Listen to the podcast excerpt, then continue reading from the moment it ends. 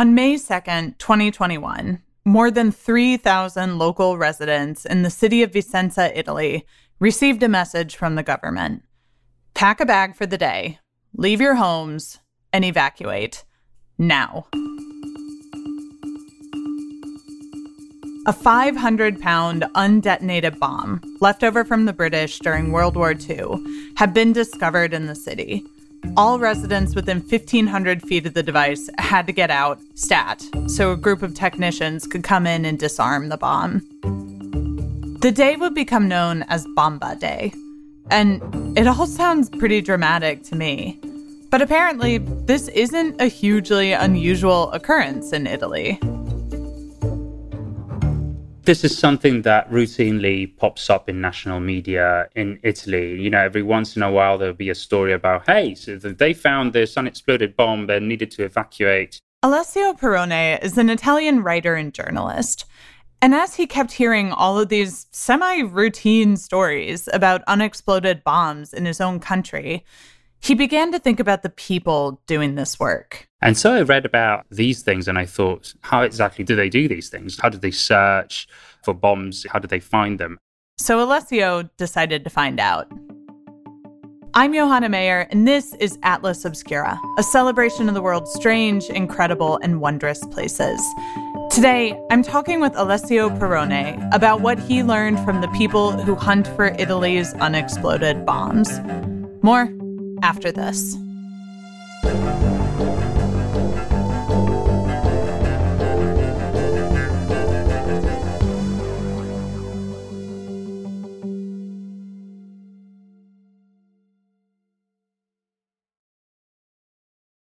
When was the last time I took a road trip? How many national parks could I hit in two weeks? What about hotels?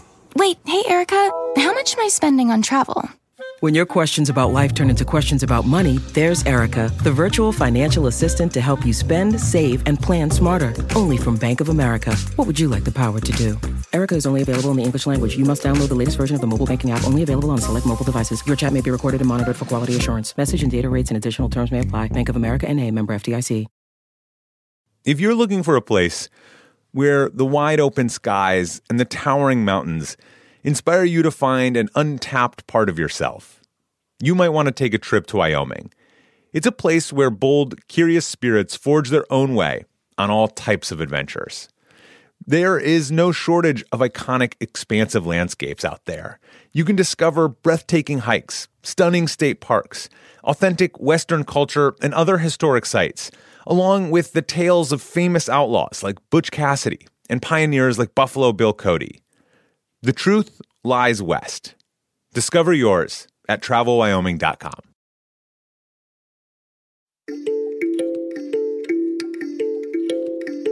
No one knows exactly how many unexploded bombs, grenades, and bullets are still lurking under the ground in Italy, left over from the two world wars. But the country recovers about 60,000 pieces of unexploded ordnance every year, which made me wonder are you walking around scared all the time?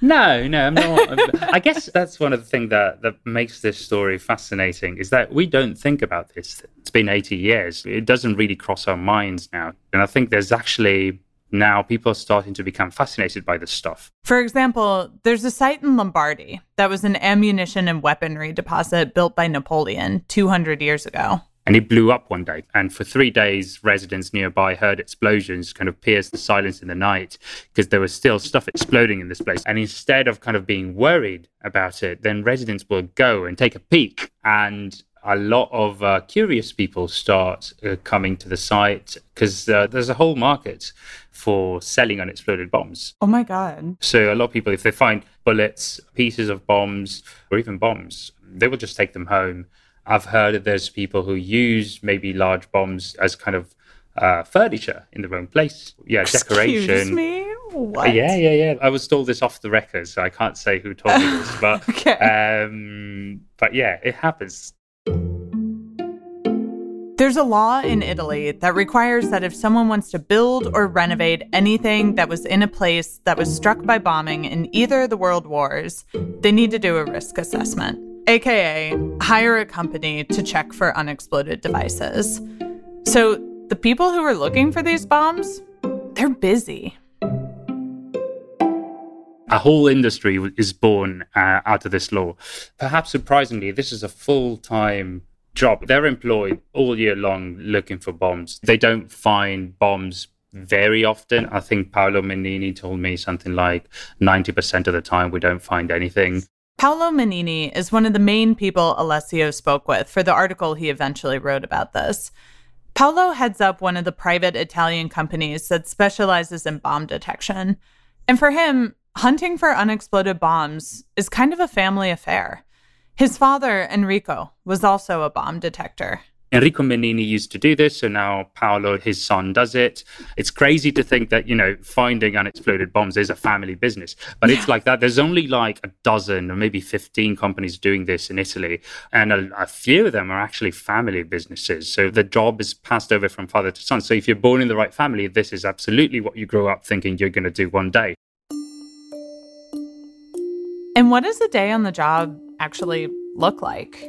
The work has become very methodical. They start kind of checking if there's anything on the surface, and then they start drilling at regular intervals. The crew will dig a hole and then just stick a good old fashioned metal detector in it.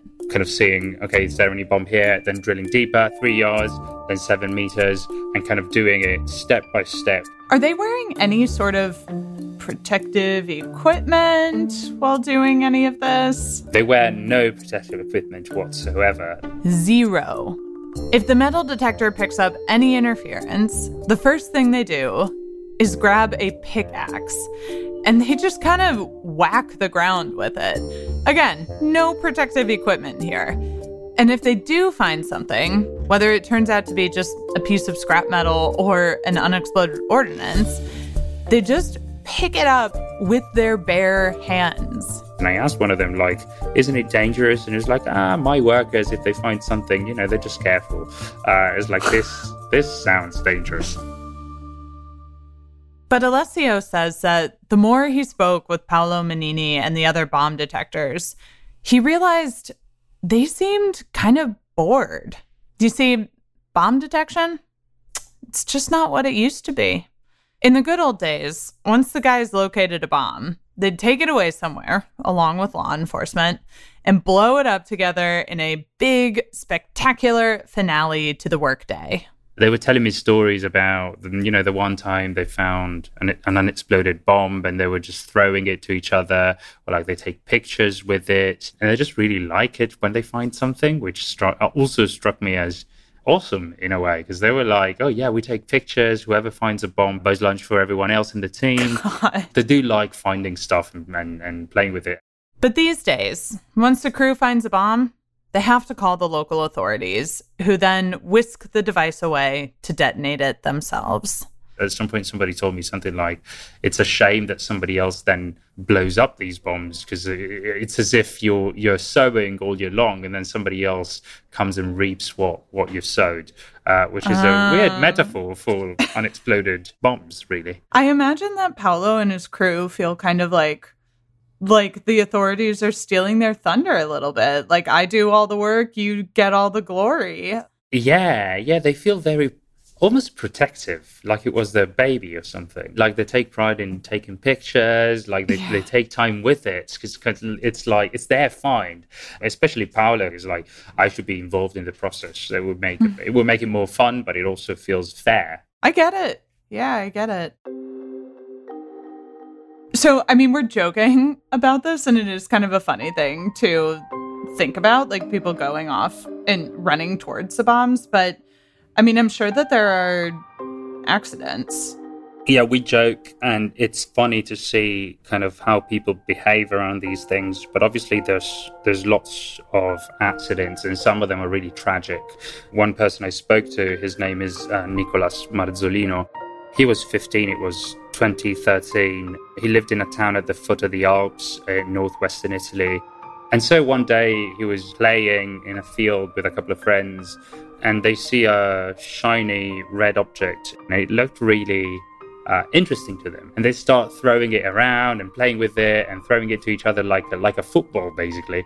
Uh, and at some point, he brings it to his ear and kind of shakes it to see what what sound it makes, um, and it just uh, blew up. And the scenes that followed were horrific.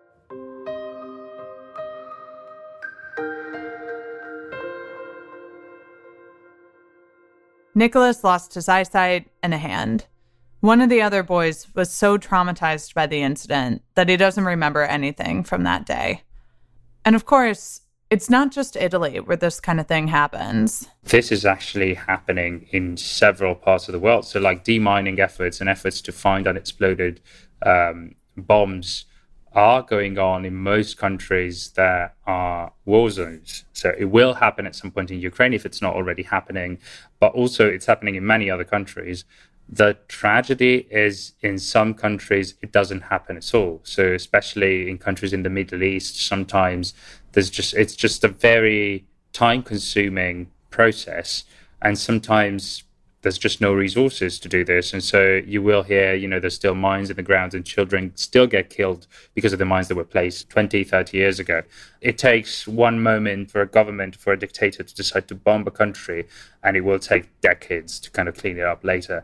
And people are going to pay the consequences. In Italy, it's been 80 years, and people are still paying the consequences for uh, World War II. Imagine what's what's going to happen to the countries that are facing modern wars with even more dangerous and deadly weapons. You know, the wars being fought today, the ripple effects of those are going to be felt for a long, long time.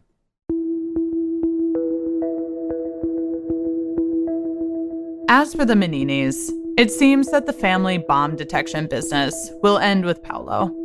He told Alessio that his own son likely won't carry on the business. It was bittersweet because he was a bit he was a bit sad about the state of the industry today, to be honest. He's not that old, but like he was talking about, it's very bureaucratic. It's very it's a very mundane job, which is the other thing that strikes me about it. It seems like such a wild world, but for all the people involved, it's just you know, ah yeah, this is very mundane. But yeah, so Paolo was a bit sad that he would need to find another solution for the family business, but at the same time, he was like, you know, the job used to be better. We we used to have so much more fun, and so I'm kind of happy that my son gets to you know choose another life for himself.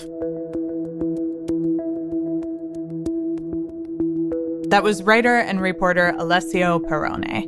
Alessio wrote an entire article about Paolo Menini and Italy's bomb detectors. You can find that at atlasobscura.com. There's a link in our show notes.